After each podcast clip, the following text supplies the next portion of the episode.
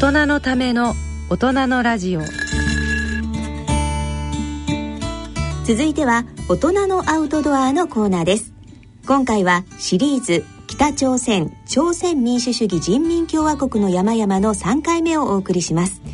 出演は医師で登山家の今井美智子さん。聞き手は大和渓谷元編集長の上永幹夫さんです。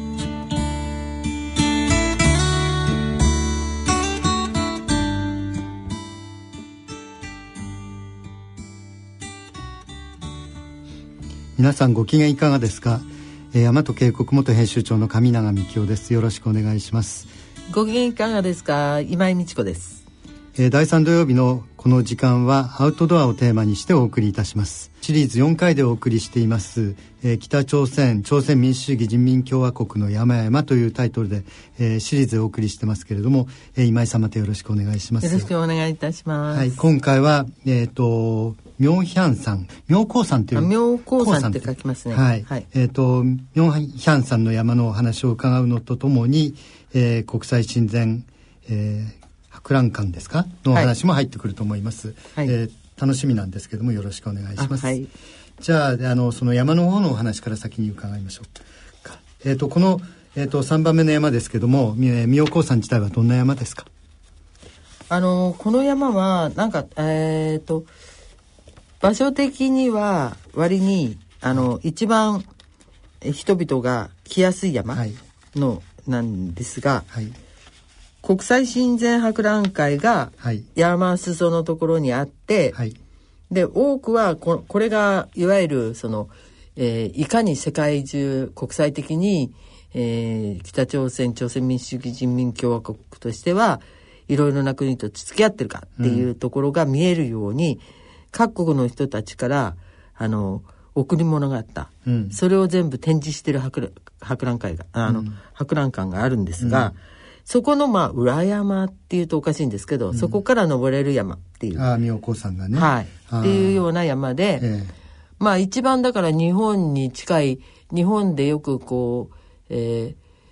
ー、神社があって、鳥居があって、はい、そこにこう、社屋があって、うん、そのから登る山っていうのがありますよね、うんうん、ありますね。日本は結構多いですよね。そう、そういう感じの雰囲気の山でした。はい、はい、アイスクライミングが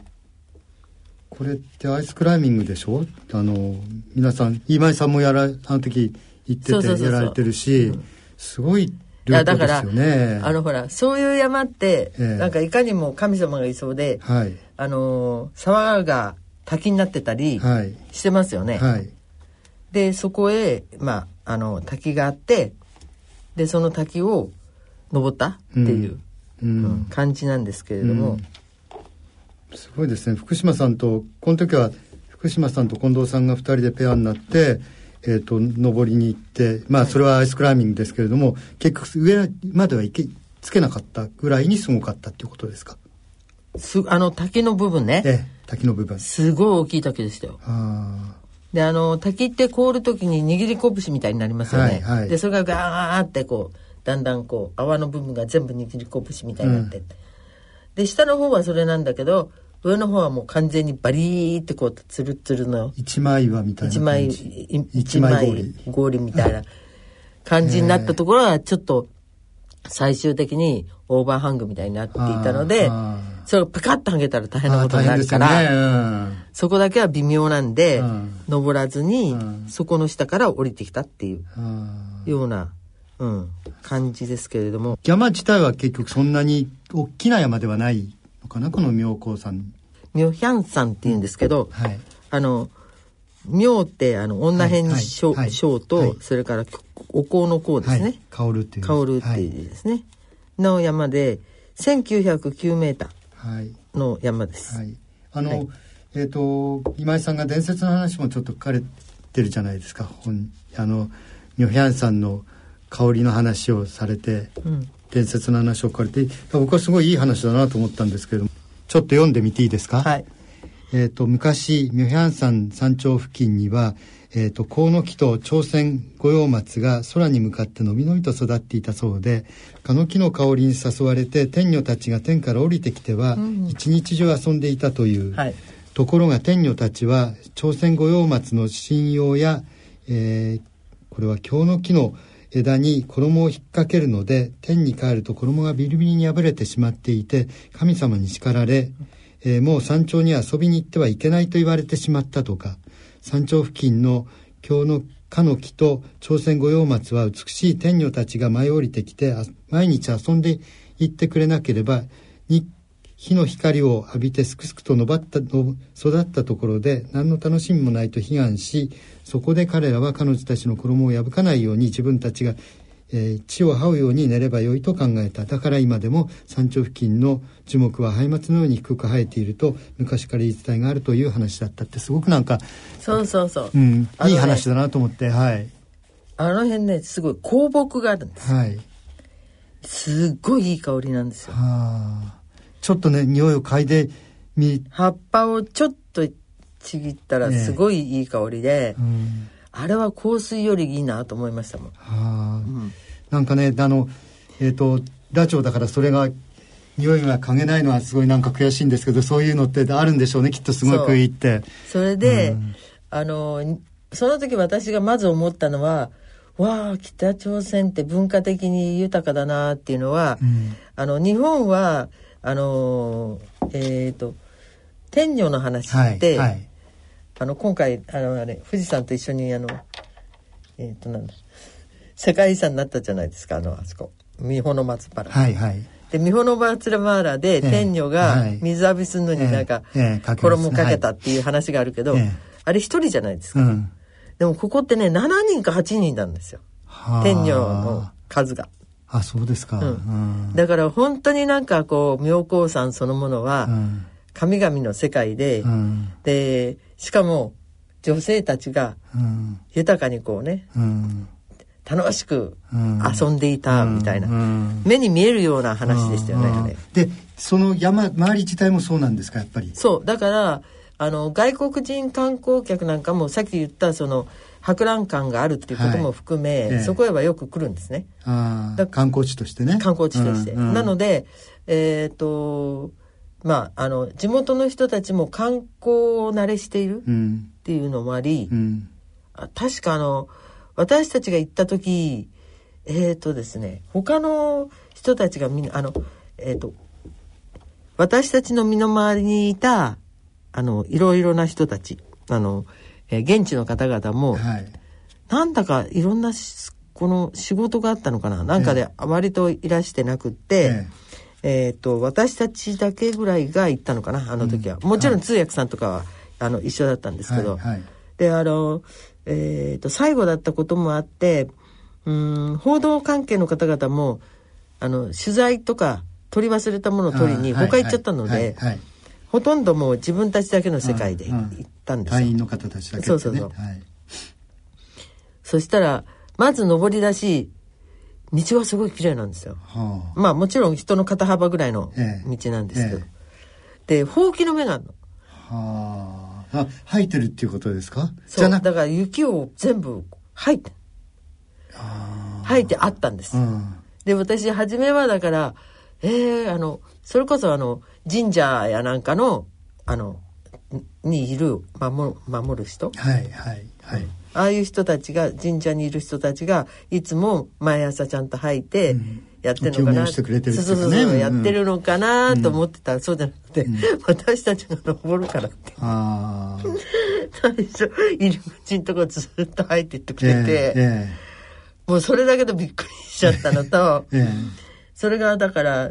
生えてるから遅いじゃないですかスピードが。で朝早くから入ってたらしいんだけれど まあ上りが 100m200m 行っちゃうと、先に生えてるのが見えるんですよ。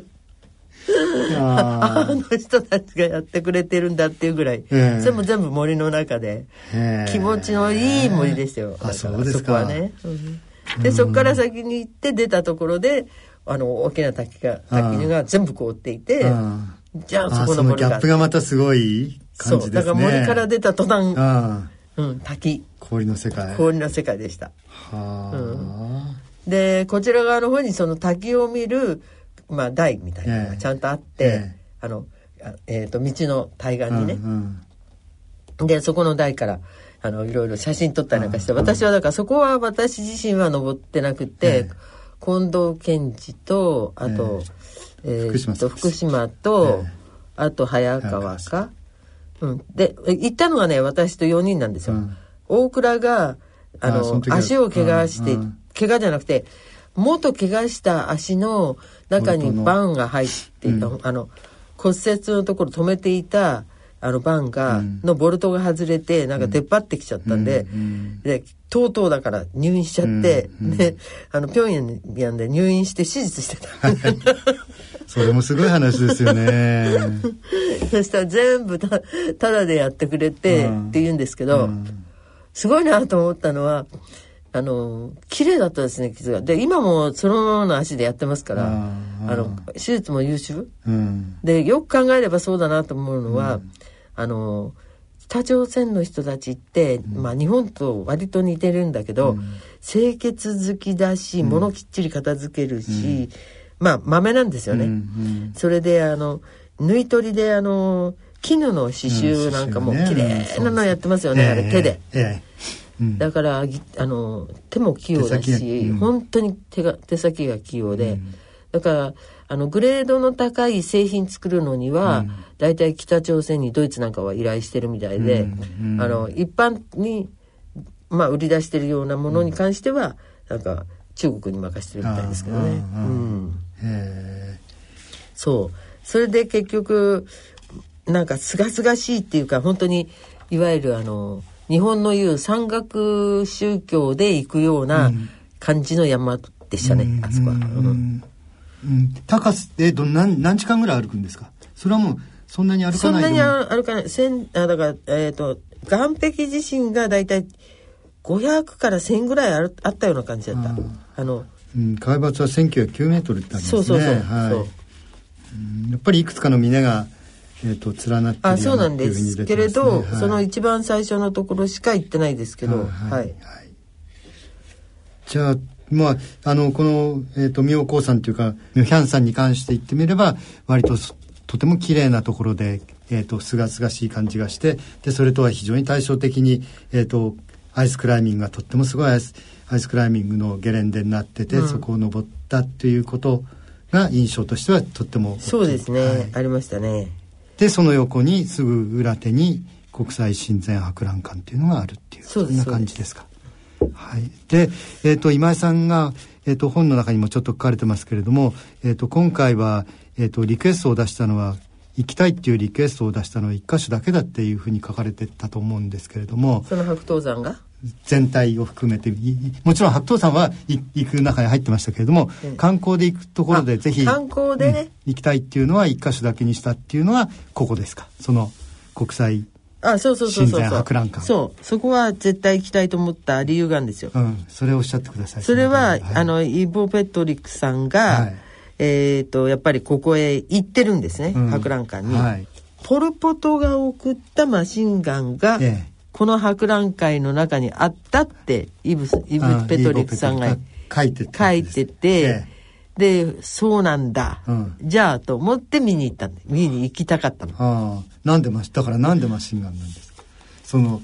あやっぱりだってポルポトのマシンガンを見たかった。うん。あのねえいやこれはもうずーっと感じてんですけど、ええ。日本はまあ、えー戦後今はもう70年ですよね、その当時だって50年は戦後ずん戦後というのは第二次大戦後、はい。えー全く平和な形でうん。来てますけれど、あヨーロッパに行っても他のこう諸国、ん。うんアジア諸国に行っても必ず兵隊さんとか見かけるんですよ。うん、うん、うん。うんはい。でついこの間もあのドイツに行って、えーかなり私の行くところですから、えーあの観光客はいないようなところなんですけれども、なんか向こうからずっと兵隊さんがいっぱい来てわーってやってあのトレ訓練してて、うんでそれその日あんすごいあの、えー天気悪くて霧の彼方から兵士が銃を構えた姿勢で出てきてドキーみたいなのがありましたけど。はい、はい、なるほどね。だからあの、えー、と日常生活の中にいわゆる戦闘的なものがない国って、うんむしろ逆に日本ぐらいで、うん。他には、うん。そういうこと国はないから、うんあこういう贈り物やなんかでも、うん。かなり戦闘のために必要なもの出るんですね。うんうん。実際にそうだったわけですねその博覧いやだから博覧会のところも結構いっぱいありまみんなすよ。そういう武器とか兵器とか結構多い、でポル・ポトとなんか交流持っているのかなっていうことと、うん。それが送ってるのがマシンガンって。すごいですねすごいでしょ？確かに。だだからそういうのでええー、とか思ったから、うん。これは絶対見てみたいと思ったんでここは行きたいなとは思ったっていうのが、あの理由なんですけれどもね。あなるほどね、はい。行ってみてどうだったですか？なかったんですよ。ダメだった。いやいやなかったの。もあの展示がなんかいっぱいあってあいっぱいこうか変わっちゃっていて、そのイブ・ペトリックさんが行った時にはあったものがなかったんですね。ううん。んだけれども例えばあのいろんなはい。面白い話はいっぱいあって、それはあの説明員の方がいてちゃんと説明してくださるんですけど、はい。あのスカルノ前大統領がお送った椅子っていうのがあるんだけど、それはあのえっ、ー金日成主席がなんか会合の時に座って「あこの椅子は座り心地がいいな」って言ったら、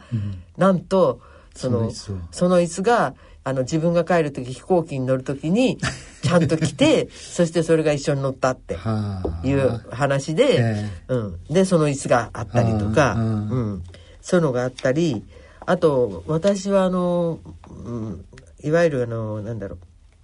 えー後半戦はね、あの割とあのもう、えーちょっと変わっちゃったなまあもともと変わってる人だったのかもしれないんだけどリビアのあのカダフィって、はいはい。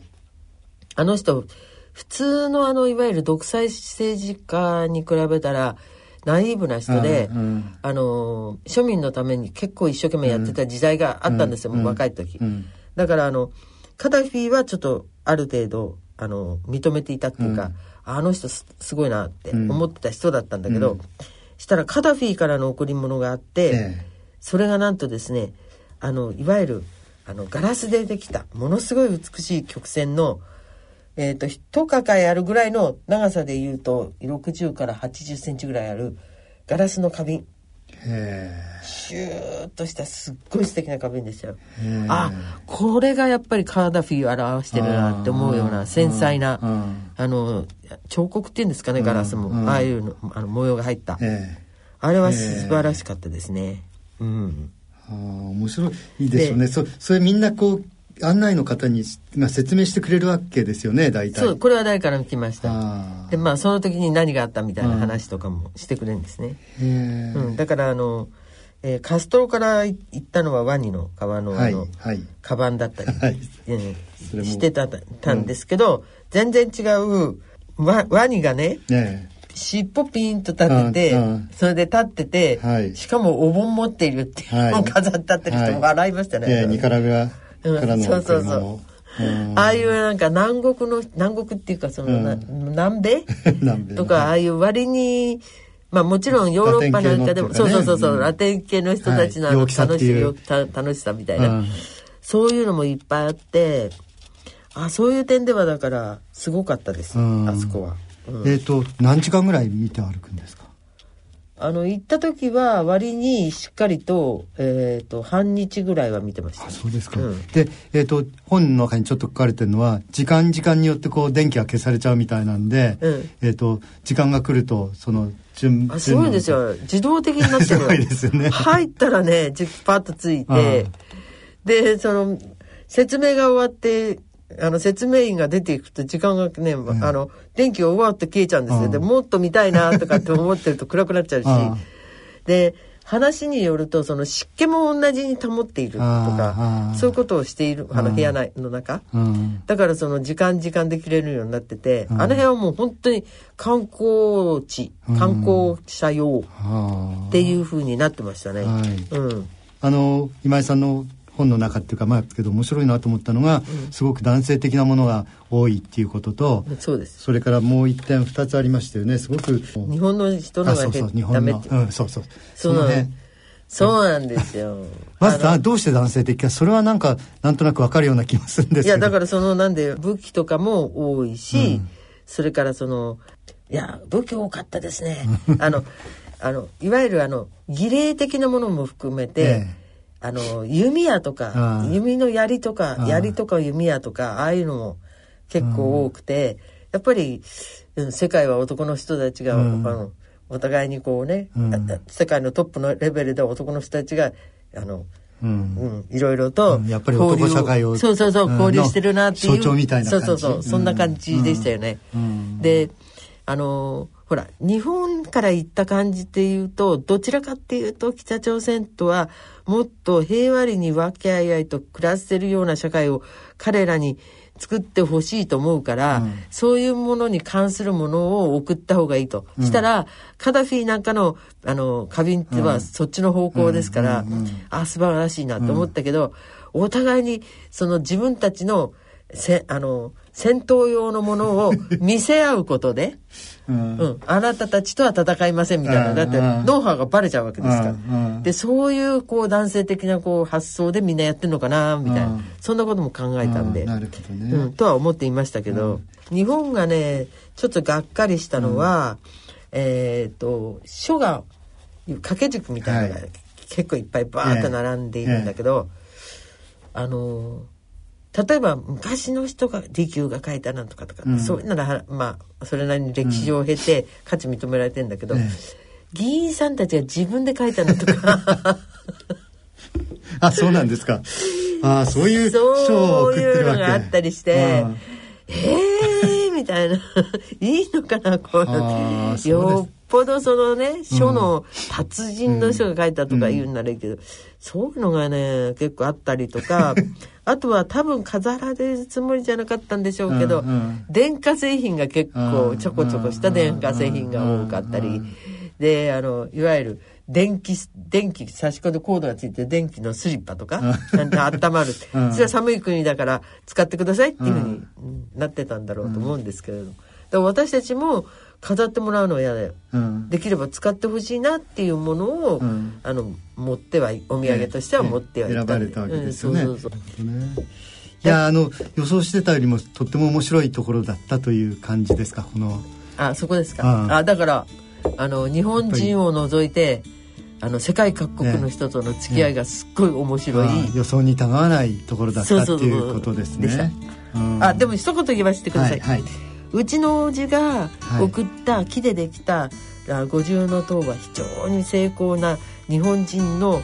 あの宮大工さんの技術がしっかりしたもので、だから一つの部屋と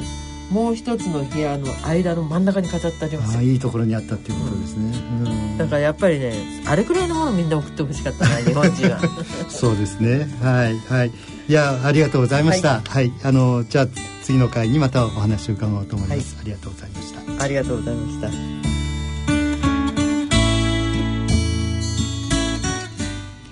シリーズ北朝鮮の山々の3回目。お話は医師で登山家の今井美智子さん。聞き手は大和渓谷元編集長の上永幹夫さんでした。この続きは次回の放送でお送りします